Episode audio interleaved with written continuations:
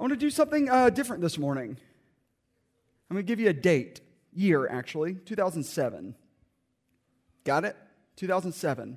I want everyone to think about where you were in 2007. Think about something, a life event. If you are sitting there this morning and you're looking at your mommy going, 2007, and you weren't born yet, that's okay.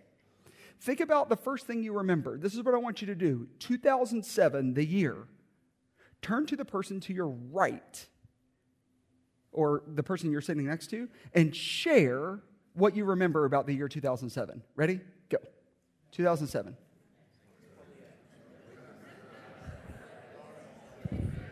What do you remember?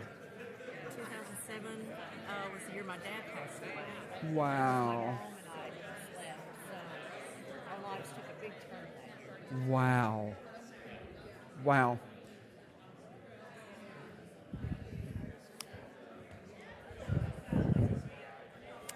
All right, this is what I want you to do. If you shared a mile marker that you might consider to be like joyous, think about something that maybe happened in 2007 that wasn't joyous. Or if you shared something that wasn't joyous, think about something that happened in 2007 that may fall in the joy spectrum. Ready? So, 2007, think about something that is opposite of the emotion that you just shared, right? So, if you just shared, uh, for instance, that was the year my grandmother died, right? Maybe you could think 2007, that was actually the year I also graduated from high school or something, right? So, share with your neighbor something that happened in 2007 that's sort of the opposite. Ready? Go.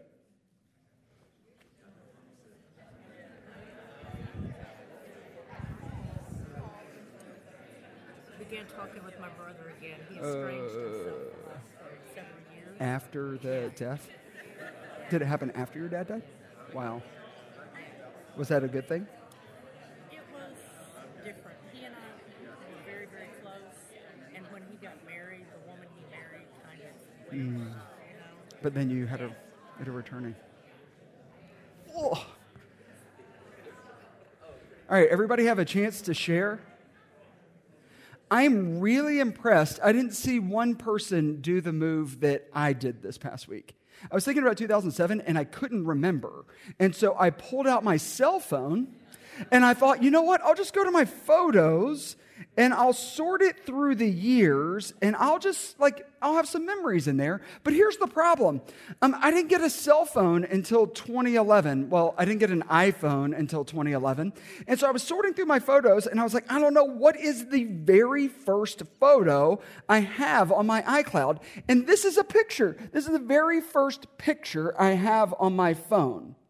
Here's the tricky thing this photo is Sarah Ruffner in the middle, Sarah's dad in the white hair on the left, and me somewhere on the right. I'm sort of blending in. This is um, when we are literally getting married in 2008. But I have it on my phone, on a phone that I didn't get until 2011. Because apparently, when you set up your phone way back then, you could like pick, uh, choose photos from your hard drive to put them on your phone. And I think I made it my first screensaver. And this is the very first photo. Number one, like if you scroll through the, I don't know, how many photos do you have on your phone? If you scroll through all of those, this is photo numero uno for me. 2007, when you think about it, there have been thousands of moments that have happened since then that have led you here.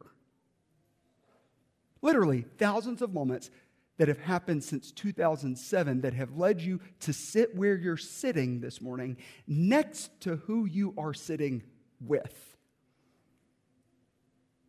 When you think about it, I mean, when you really stop and think about it, it's almost a miracle. It's almost a miracle because uh, those thousands of moments have been spirit filled. Even the moments that bring you great joy, but also the moments that you, uh, if given the option, you would never uh, choose to do again. But they all belong.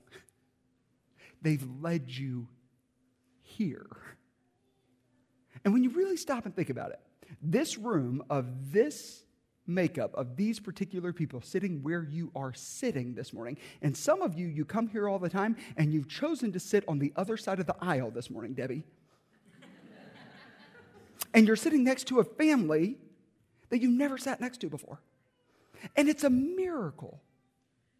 In 2007, um, there were a group of families here at the church that year that presented their children to receive the sacrament of baptism in 2007. And those kids were infants. Uh, they didn't know their parents' first names. They didn't know how to articulate when they were hungry or when their uh, diapers needed to be changed, other than just to like scream and wail. And those parents uh, were sleep deprived, and they really looked at their kids every time and thought, This is the most beautiful child that has ever been born into the earth, right? And this was long before those parents, Julie, realized that uh, their kids would grow up and they would stay out past curfew and they would date and go to prom and graduate and go to college. But in 2007, those parents presented their children for baptism and uh, they made baptismal promises on their children's behalf to raise them into faith to promise long before those infants could articulate for themselves uh, to follow in the ways of Christ. And today, this Sunday, the Sunday following Easter, Resurrection Sunday, is Confirmation Sunday in the life of this community of faith. Confirmation is those infants in 2007 will now stand before the congregation at the 1030 hour and confirm the baptismal promises their parents made on their behalf. Like these children that couldn't articulate their favorite food will now confirm in mere words their own faith. And when you stop and think about it, some might call it a miracle.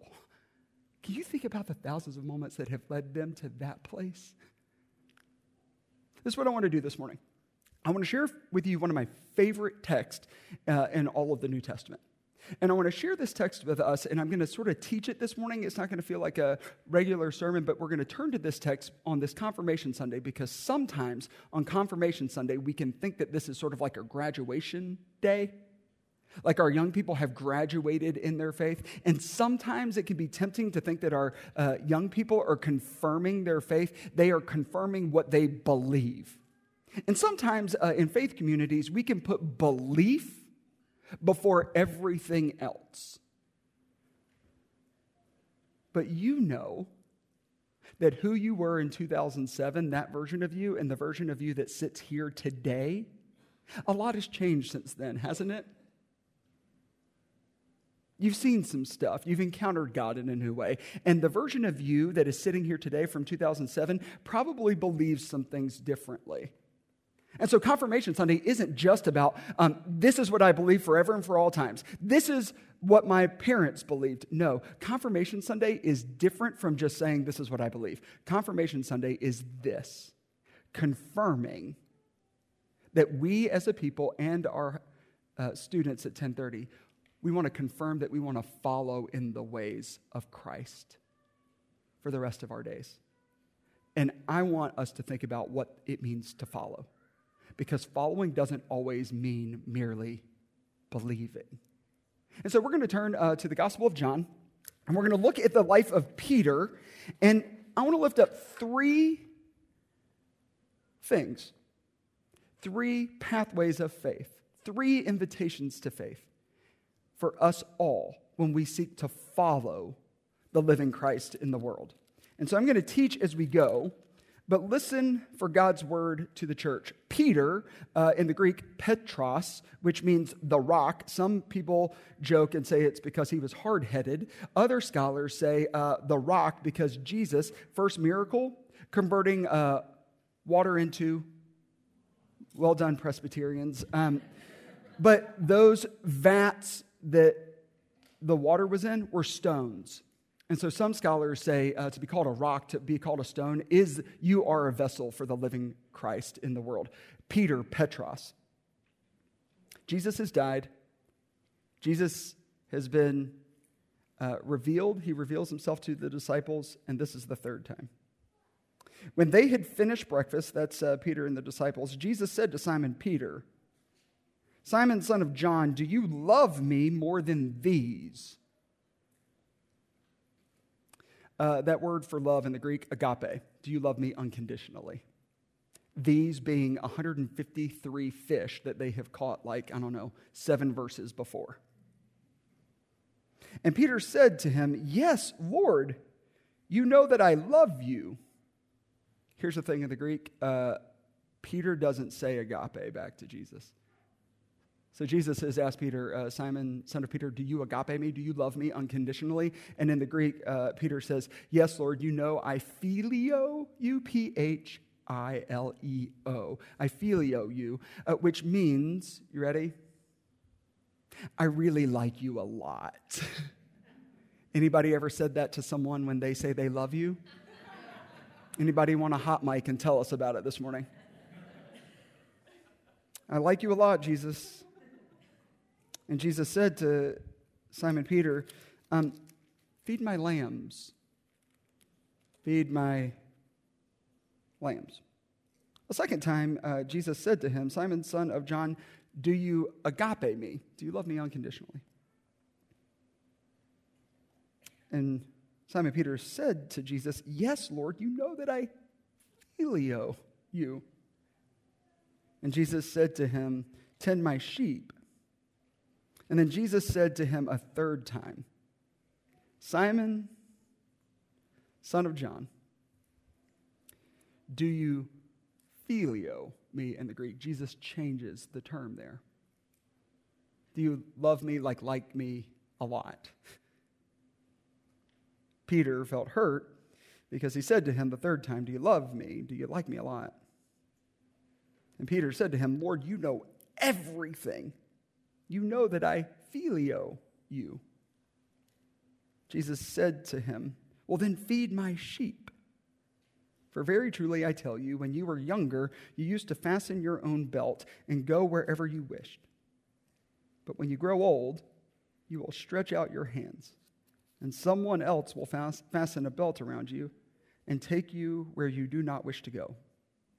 And he said this to indicate the kind of death by which he would glorify God. And after this, Jesus said to Peter, Follow me. Friends, this is the word of the Lord. Thanks be to God. Will you pray with me? Awaken us, O God, to your spirit that hovers here. Spirit that hovers here in Founders Hall, just as she hovered over the waters of creation.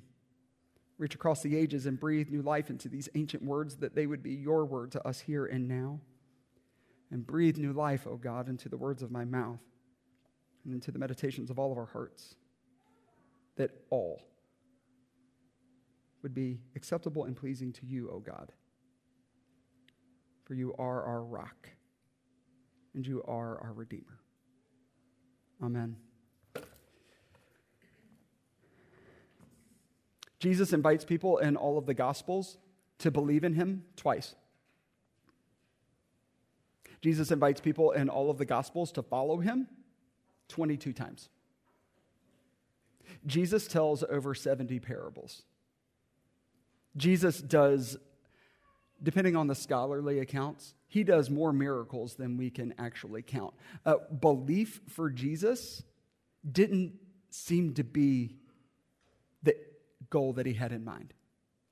Jesus in the Gospels were, was always inviting people to follow him on a path of the life giving Christ. So, friends, three things I want to highlight from this text of what it means to follow Christ. Following Christ means that we will always arrive at an expansive love. Following the living Christ will always lead us to an expansive love. Peter, the last time uh, Jesus, Peter uh, replied what he knew about Jesus three times. It was in the dark on the night that Jesus was uh, arrested and betrayed. Uh, Peter was asked, Are you a disciple of him? And he denied him three times. And on the third time, a cock crowed. It was in the darkness by a fire that Peter denied Christ. It is on the beach at the early dawn when Jesus feeds Peter again. Think about that, the imagery. The darkness at night, a place that feels secluded. And Jesus meets Peter at a beach at the dawn, an expansiveness of creation. And Jesus meets Peter and asks him, Do you love me? And when Peter can't love Jesus to the full measure, Jesus changes that definition to meet Peter where he is. God will always present us when we follow the ways of Christ an expansiveness of love and of faith than we could ever imagine. That's number one. Number two, when we seek to follow the ways of Christ, every ending is actually a new beginning. Every time we come up in a season of our life or our faith or our world where we think we are at the end, when we seek to follow the living Christ, every ending is actually not an ending, it's a new beginning. Peter thought that when he denied Jesus and uh, Jesus was handed over and he was crucified, he thought that he was at the end. Jesus finds Peter and the disciples in the resurrected form to say, Yeah, yeah, yeah. Peter, you thought that was the end, but it's not the end. Every end is a new beginning. Peter will leave this encounter with Jesus on the beach, and he will leave a different person.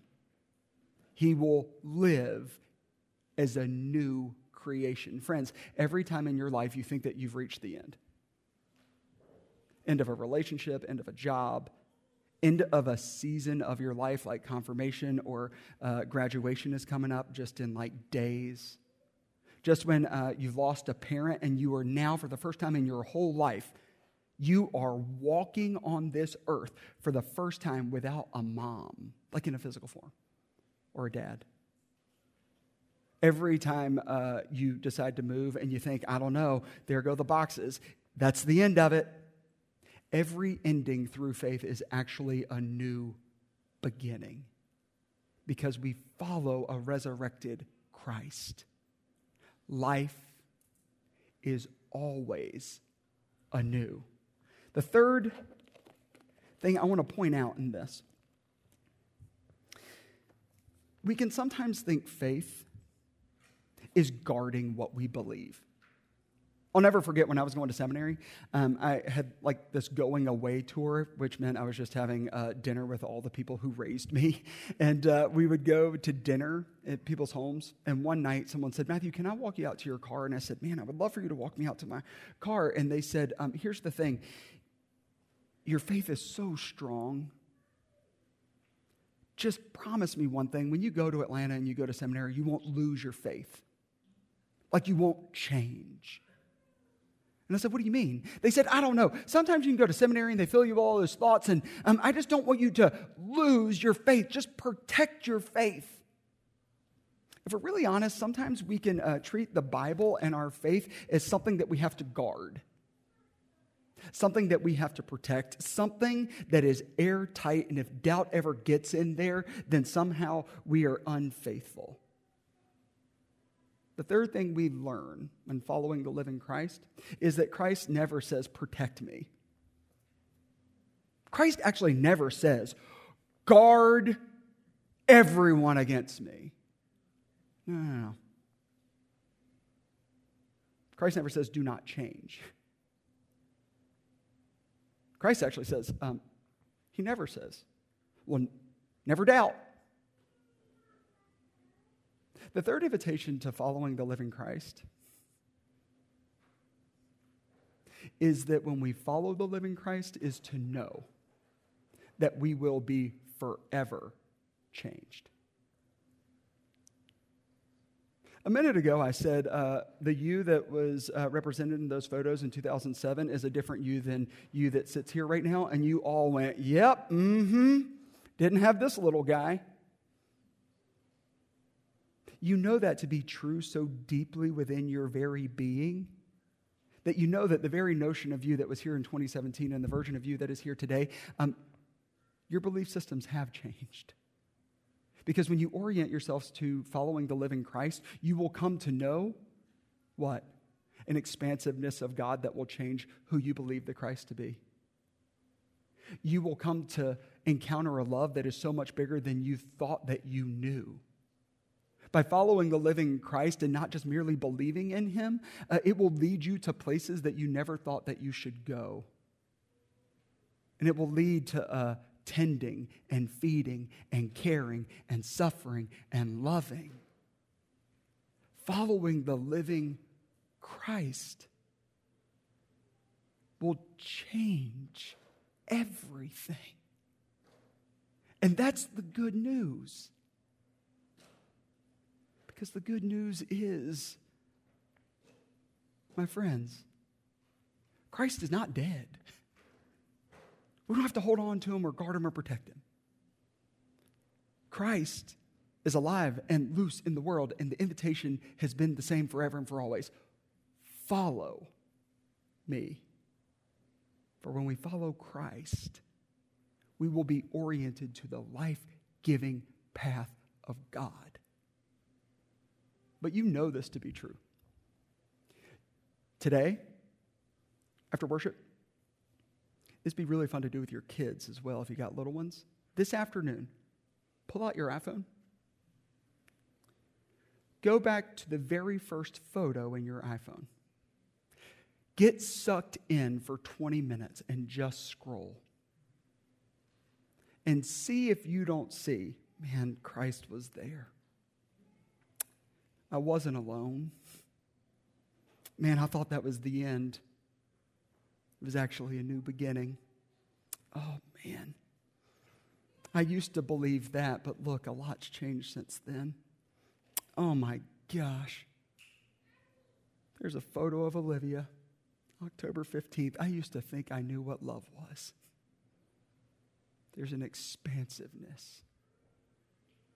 Friends, follow in the way of Christ so that we might be awakened to Christ's presence found in all places in all seasons.